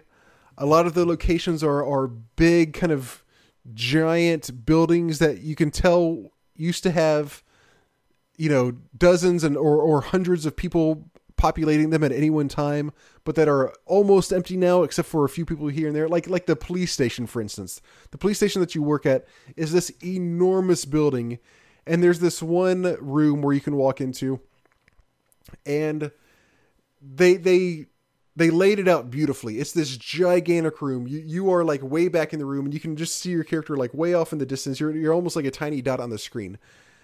And the whole thing is not lit. There's basically no light in the entire place. And there are like four people in various parts of this room, just kind of like, doing their jobs. And that's it. It's like it's like the world had built up these great places, and now we can't even populate them like a fraction of what they were meant to be, because kind of the world just sucks so bad now. And that's how the whole game is. Everything looks 100% true to the movie. The music is 100% true to the movie. Also, The Blade Runner soundtrack is famous. It's about as 80s synth as you can get, and it's really, really good, really emotional as well. They got that in the game perfectly. There's a part where, so you can, one of the places you can go is your own apartment, and you can stand out on your balcony. And all that happens when you stand out on the balcony is your guy looks off the balcony and it plays Blade Runner music. And it doesn't serve any purpose in game, but it perfectly recreates the feel of Blade Runner. I several times during my playthrough, I would take my character there and just let him sit there for a second, just so I could look at it and listen to the Blade Runner music. It's perfect. It's got all these giant advertisements everywhere, just like it does in the Blade Runner movie. Again, absolutely astounding job of recreating the Blade Runner world. As far as gameplay goes, it's a bit different from most point-and-click adventure games. First off, there's no inventory. There's no process of finding objects and using them to solve puzzles and things like that. Dialogue also is not something you use like to solve puzzles. You do have to talk to characters, but not in a way that's like, oh, I got to convince this guy to do this or that. It's more just like, oh, I have to talk to all the right people, make sure I talk to this guy and that guy. And then if I find out something from here, I need to go back to this other person and ask him about it. That's kind of that's how dialogue works. It works for advancing the story, but not solving puzzles. So you don't solve puzzles with dialogue. You don't solve puzzles with inventory. How do you solve puzzles in this point-and-click adventure game? Well, you actually don't really solve puzzles in this game, which is kind of one of the odd things about it. The way you advance through the game is really just by going around and talking to people, finding clues, looking around, making sure you see everything there is to see at crime scenes. And then whenever you discover something new, you basically go talk to whoever you would need to talk to about that. And that's how you progress the story. There is one puzzle aspect to the game where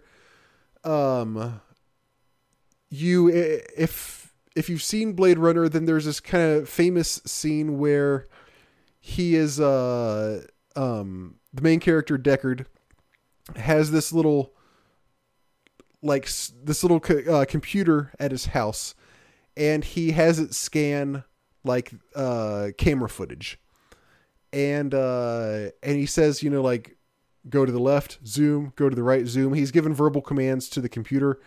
He says enhance, zoom some more, enhance, go this way, go that.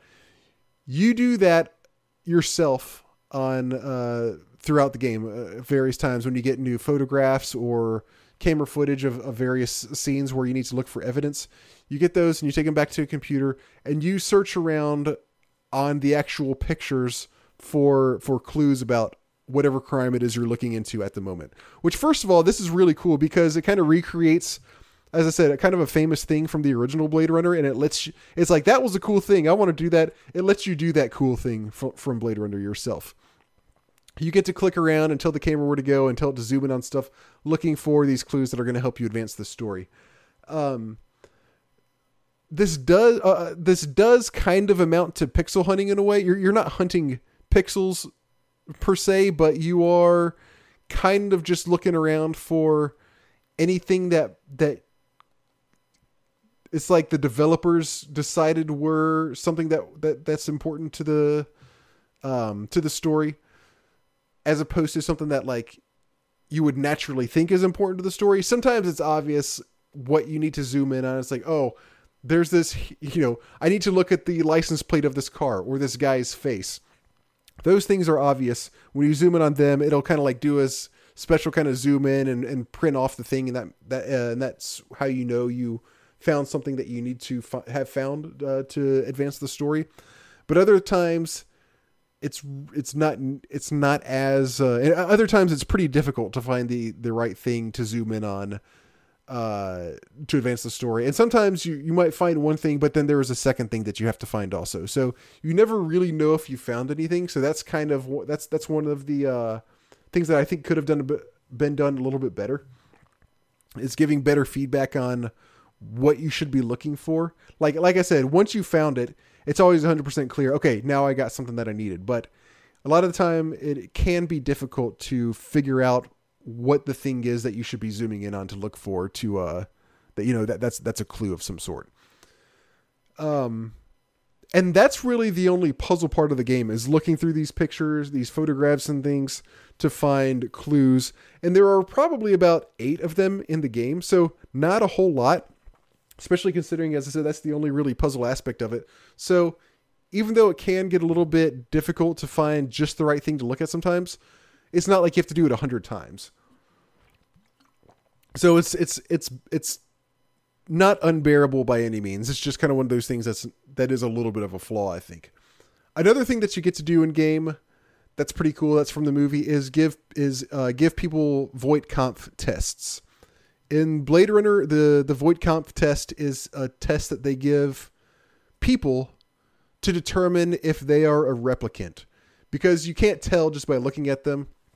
And there are these tests that they will give to people, and based on their response, the idea is that a skilled Blade Runner will be able to tell, using the help of a machine, when they administer this test, if this person that they're talking to is an actual human or a Blade Runner. And the way it works is that they ask him all these really pretty random hypothetical questions, and they get in this machine that they have with them is gauged, is zoomed in on their pupil, and it kind of measures their pupil's reaction to these random questions. And based on the reaction of the person, based on these minuscule reactions, it can judge whether the person is a replicant or not. So it might be like, okay, you're in a desert and there's a dead snake on the ground. Why is it dead? Or, okay, you're walking through the woods and you see a turtle and you decide to kill the turtle and you cut its head off. Why did you do that? And based on, it's like I said, just these really random hypothetical scenarios, and based on kind of the reaction that you get just from asking those questions, they're supposed to be able to tell whether it's a replicant or a human. And that's a cool thing that you get to do in this game. You open up your little briefcase thing with the machinery, and a few times during the game, you give this quiz to people, and it kind of has 3 different spots where you can ask them a very mild question, or a little bit more intense question, or a very intense question. And you kind of have to do it just right to where they don't just get angry and refuse to take it anymore, but you want to kind of push them enough to where you get some sort of an emotional response out of them. And then the machine kind of tells you eventually, if you do it just right, whether they are a replicant or a human. Something else that's really cool about this game is that the characters in the game that are replicants, it's randomized every playthrough. So sometimes, the same character on one playthrough might be a human. Other times it might be a replicant. And that actually it doesn't really affect a whole lot of the actual playthrough of the game, but it does affect the ending of the game, which is super cool, because obviously it gives it replayability, but it also makes it feel like more of a real world, where even if you're following a walkthrough, even if you've played the game before, you don't know if this or that person is a human or a replicant. It can always change. And again, as I said, it changes the outcome. It changes the ending of the game as well. There are also actions that you can do throughout the game that change the ending. You can end up being a sympathizer with the replicants, or not a sympathizer, or you can kind of run off and just leave everything and go do your own thing. It's really cool, all the flexibility, and supposedly, even on top of those variables, they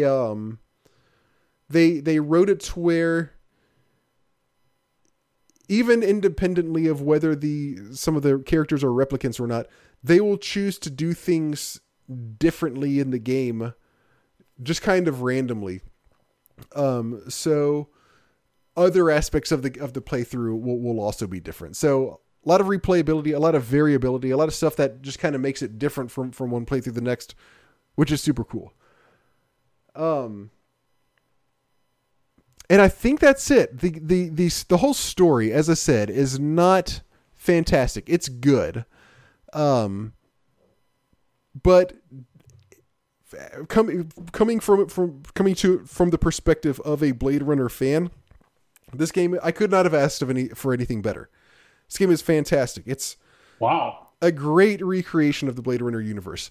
Yes, the gameplay lacks a little bit. There were some times where I was like, well, I don't know. I feel like I've talked to everybody. I don't really know what to do yet or anymore. So I would have to look up a walkthrough. And that's very hard for this game based on the AI having different behaviors from playthrough to playthrough, different people being replicants or not. So that can be a little bit difficult. And so that was a little bit of a bummer, because like sometimes I was just like, I don't know who, like, what else to do. A lot of times what it came down to was I had missed something in one of the pictures that I was scanning.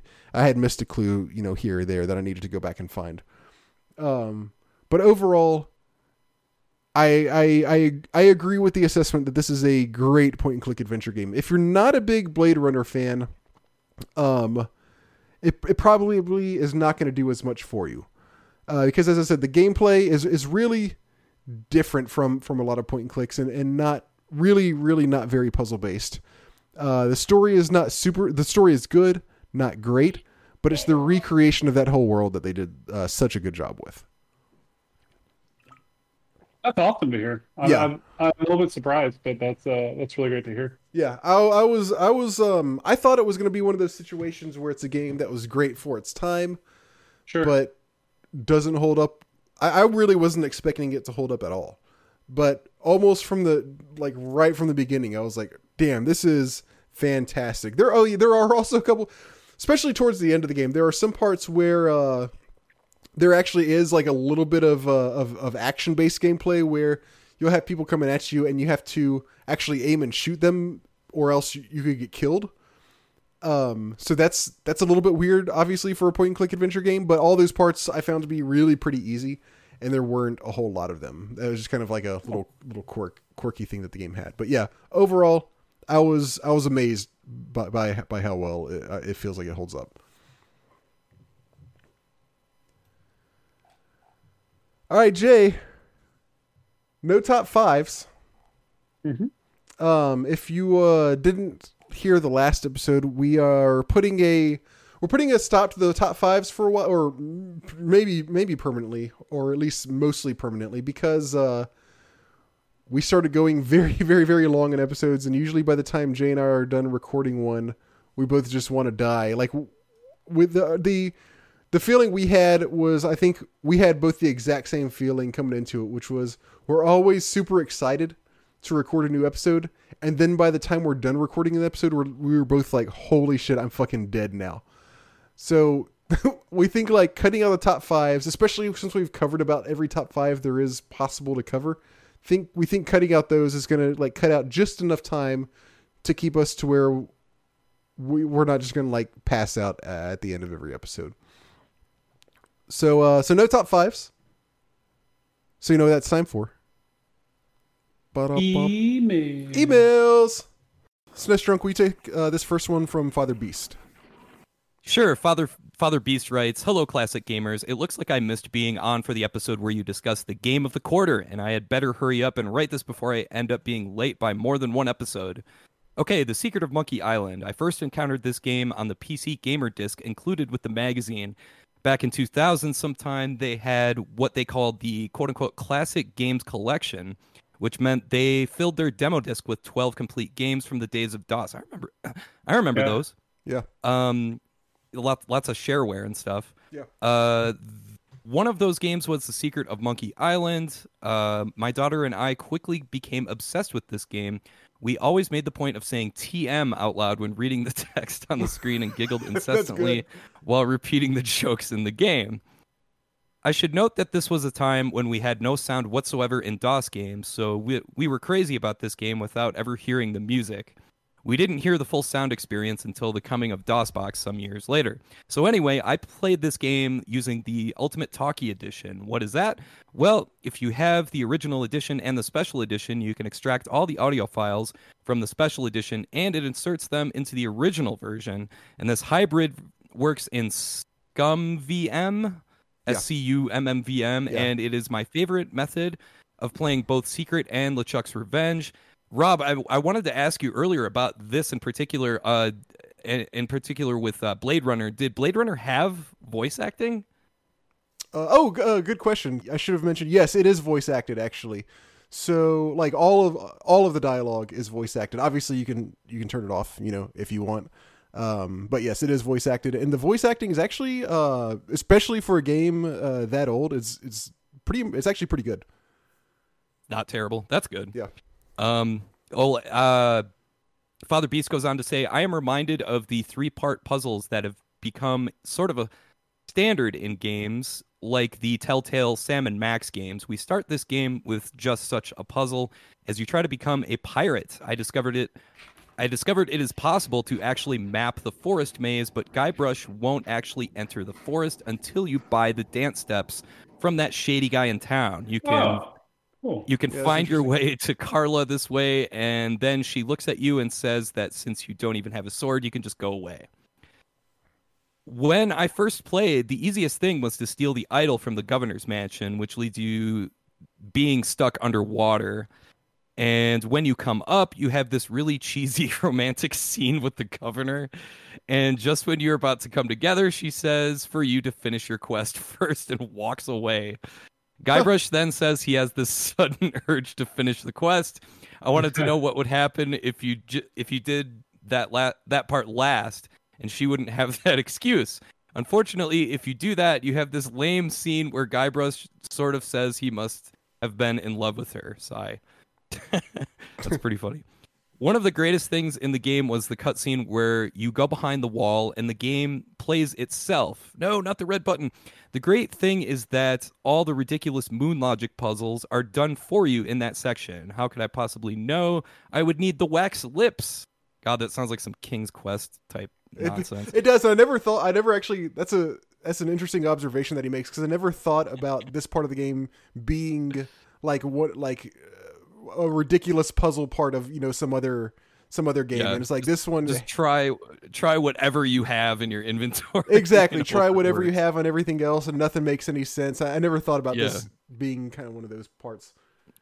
What are the wax lips doing on the yak? How could I possibly know that I need the staple remover to get the wax lips from the yak? Most of the rest of the game's puzzles are pretty easy to figure out. In the whole game, the only terrible puzzle I can point to is having to steal an idol from the monkey head to give the vegetarian cannibals. That one is kind of hard. Yes, I know that negotiating for the price of the ship is a pain. It does seem to get everybody to hate Stan. My daughter managed to talk him down to 3,900 pieces of 8 just because she hated him so much. And no, you don't get change for the letter of credit for 5,000 pieces. The last thing to mention, he says, is how many shades of Curse of Monkey Island, he says it's his favorite of the series, I was getting. It's almost as if Curse was a greatest hits of Secret remixed. The insult, sword fighting, getting swallowed by the snake is much like being dumped in the ocean, and so on. Anyway, love this game, probably always will. Father Beast. Thank you, Father Beast. I never really thought of this being so similar to Curse of Monkey Island, but now maybe I'm gonna have to go back and play it to see. Also, sorry that you got this email in like the day after we recorded the last episode, so sorry that we're a little bit late on getting this one, but yeah. Thank you, as always, Father Beast. Good to hear from you. All right, the second one comes from Chase the Night Cleaner, and this is our last one of the evening. Jay, would you mind taking this one? Not at all. There you go. I'm going to send it in 2 parts because I don't think Discord will like all of it. There you go. Chase says, hello, gentlemen. Chase the Night Cleaner here with a 4-rail email that I hope I can fit into your overflowing inbox. I'm just going to play like I didn't forget to write in last episode, like every other fan of your show, and really lean into this email. Yeah, that was what's the word I'm looking for? Inexcusable. Word on Twitter was no top fives today and to reach out for life advice. Oh, God. So I'm wondering, do I pick up a new TV to get the most out of my Xbox Series X, or do I save up and commit to those basement renovations I know I need to happen at some point? Well, listen, you're going to need a TV for the renovated basement, so I feel like you just jump on the TV, right, Rob? I don't know. Well, we don't know what kind of TV you have. Chase. If you got a good one, I mean, you might not need a new one. How dare you? Our TV, my TV has crazy burn-in. I really need a new one, actually. I have two TVs that are more than 15 years old right now. Damn. Love it. That's big fan. Anyway, I think, Chase, we don't have all of the information necessary to make an assessment here, but I might say to hold off and go for the basement renos first, maybe. Depending on how good or bad if you have like a terrible TV right now, yeah, maybe go ahead and up the TV, but I think I'd lean toward basement reno.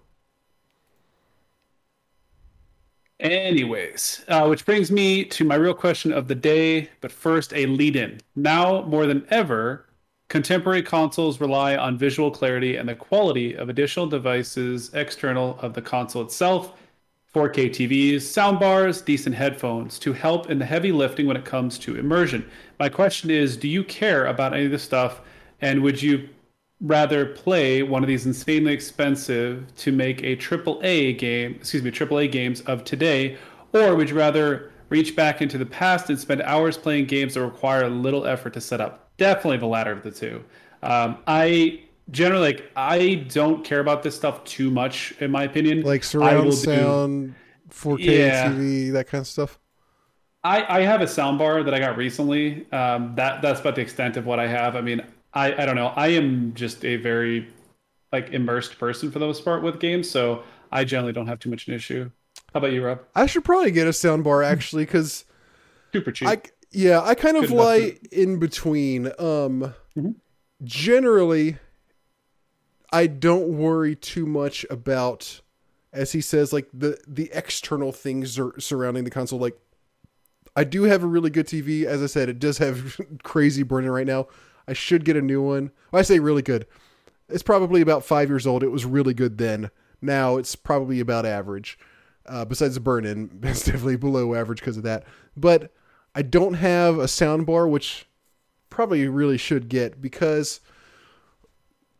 The way my experience with things like TVs, soundbars, and that kind of stuff is I often don't care too much about it. Like often I feel the way Jay does.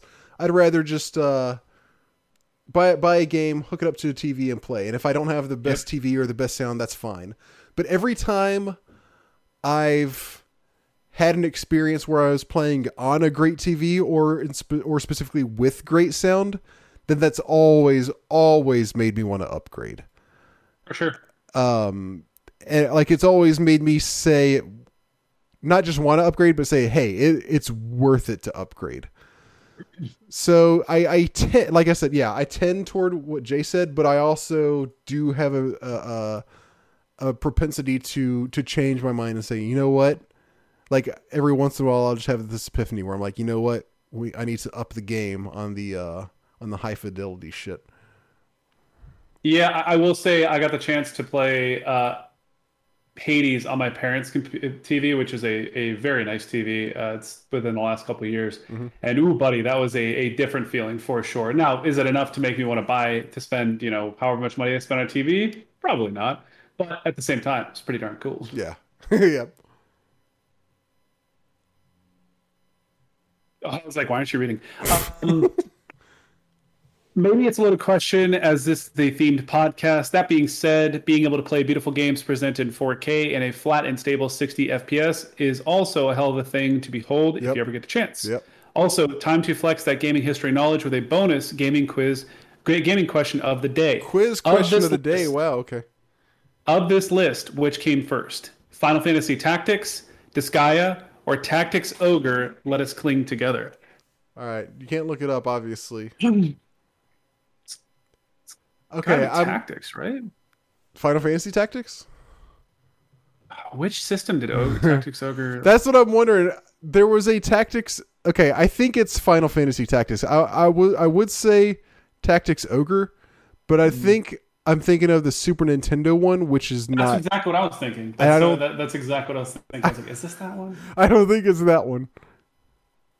I'm going to go with Final Fantasy Tactics, final answer. Okay, that's what I'm going to say also. You looking them up from number one, and I'll start from number three and look it up. Oh, no, I think he answers it for us. Oh, does he? I think.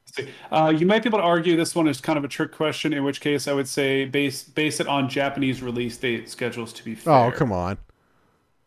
Oh, he doesn't actually provide it, so we do have to look it up. Okay, this says for Tactics Ogre, 1995. Okay. I'm pretty sure this Gaia came out. Tactics came out in 97, so that already beats it. Oh, shit. So it is Tactics Ogre, because I think this Gaia was like 2000 something.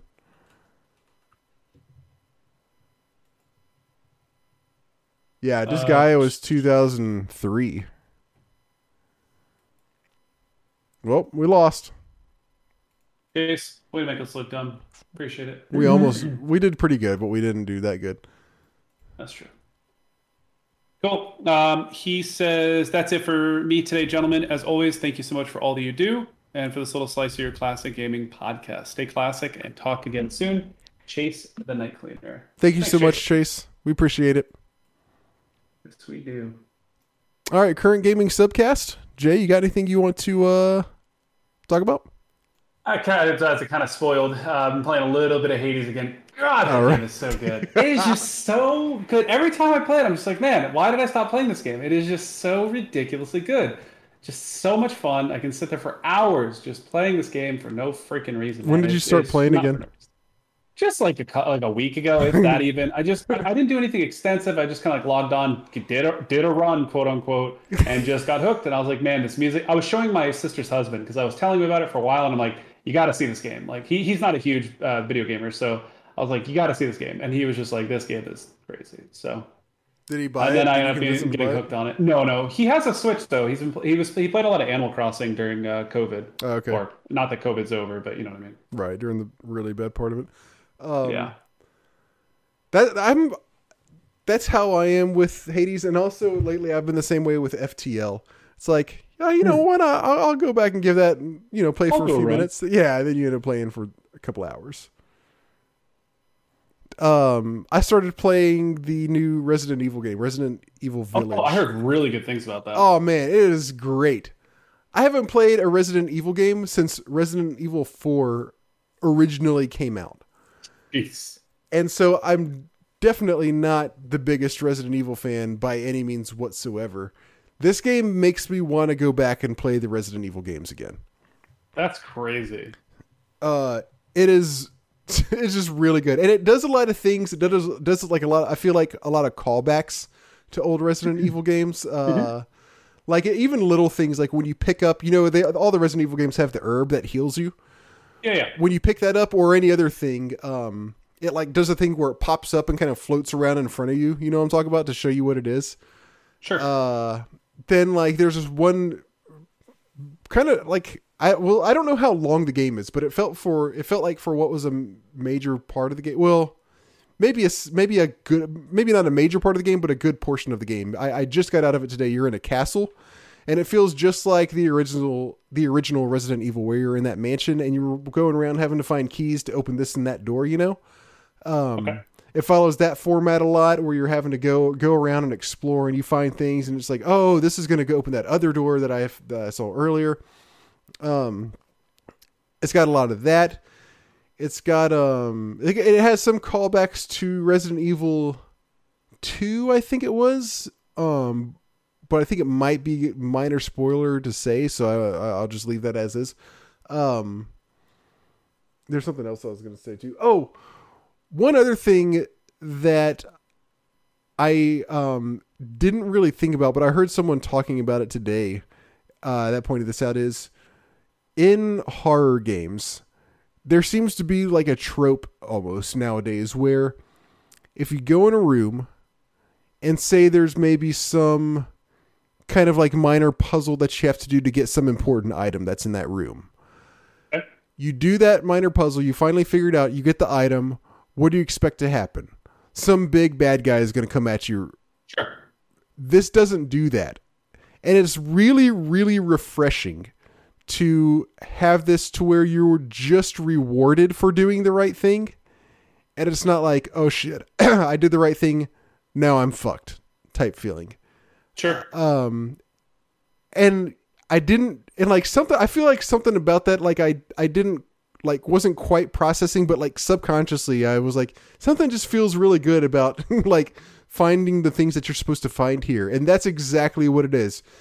You have this feeling like, oh shit, as soon as I pick this up, there's going to be a big ass monster coming at me or something. But no, it doesn't happen. You just get the thing, and you're rewarded rather than punished for doing the things that's going to advance the game. That's super cool. It's really cool. It's scary, but it's not like Amnesia scary. It is. It's also like very gory. Like, not afraid to do like really intense stuff gory. So I'm extremely happy with the game. I don't even really know what it was that drew me to it, because like I said, I haven't played a Resident Evil game in ages. But sure, this one just looked really good and fun about this one, and I was like, you know, why not give it a shot? And it's completely satisfying. I love it. It's great. That's very cool. I'm glad to hear it. Yeah, I've heard really good things about it from a lot of different people, so that makes sense. Yeah, big recommend if you're on the fence about it. By the way, if you haven't watched Invincible yet, highly recommend. Shit! Have you watched it? I've watched we were talking the other day. I've read the entire comic series. It's Invincible. Oh, that's right. Is my favorite comic series ever. I finally watched the second episode last night, and so obviously I'm way behind. How many episodes were the first season? I'm just talking about for our listeners because it just came out. So, well, how many episodes? It was like 10 episodes so far. 8. Oh, 8. Okay. 8 or 10. Okay, yeah. So yes, I'm behind, but it's but yes, it is the show is great. Incredible show. So awesome. One of the best shows I've watched in a long time. Yeah, and it's animated, and it's I hate superheroes. I'll be honest, I fucking hate superheroes. They bore the shit out of me. And this show is just captures me so much. Yeah, this one is better because it's kind of like an ongoing, like constantly developing story. It's just a very dark perspective with a lot, and also the voice acting is beautiful. They have some really nice voice actors now. It's got Glenn from The Walking Dead. It's got J.K. Simmons, aka Show Me Spider-Man Pictures. Sandra Oh is in it as well. Like, there's a lot of really famous people in it that I'm really impressed. They've done a fantastic job with the voice acting in it. Yeah, the you should read the comic because it's just as good. I kind of want to. The only challenge I'm having right now is I don't want to read it because I want to wait for the show to be animated before like I read more of it. If that makes sense. To finish, you mean? Yeah, because I don't want to. Because like Hunter read it all already at this point, I think. So we were kind of talking about that. I'm like, I don't really want to do that. Like, I can see that. Yeah. Yeah. Yeah, I can totally understand that. But anyway, the comic is fantastic. The show is fantastic as well. Mm-hmm. It's very character focused and not just like, oh, what kind of situation can we throw at the main character out of? That's a good way to put it. Yeah. Their powers are kind of like a second thought. Like, it's not the primary. Obviously, it is because it's superhero, but like it's not nearly as prominent as you might think it would be. I don't know. Yep. I really appreciated it so far. It's great. Mm-hmm. Okay. Got a lot of good recommendations this time. We got Invincible, we got Resident Evil, we got Blade Runner. We got Bobby Kotick. Ah, oh, come on. We're going to end on such a high note. Why did I do that? I'm sorry. I had to do it. But yeah, I guess that's it for this episode. Quick reminder that our game of the quarter, we had to remind ourselves of this apparently. Shit, you know what? Like, we really... Okay, no, we have till the end of June. I was thinking it was the end of this month that we... Well, WoW comes out on June 1st. I'm going to be MIA for a couple weeks, so... Okay, we got to do this really soon, then. Yep. So, game of the quarter is Guild Wars 1. Mm-hmm. If you want to play that, Jay and I will both be playing it. We'll talk about it, as I said, sometime around the end of June. Will be our game of the quarter episode where we discuss that. Follow us at Class Gamecast. Send us emails, mail@classicgamingpodcast.com. You can follow me. I am at King Octavius on Twitter. Is that it? Is that all we have? Is that it? I think so. Okay. Under 4 hours. Wow. Look at us. Under 4 hours. Breaking new ground here at the Classic Gaming Podcast. I guess that's it. So yeah. Also, we are a member of the HP Video Game Podcast Network. Check out the other podcasts on our network, and tell your friends all about us, and leave us amazing reviews on iTunes. And I guess that's it for this episode. So thank you, as always, everybody, for listening. We will be back in 3 weeks. See you then. Take care, guys.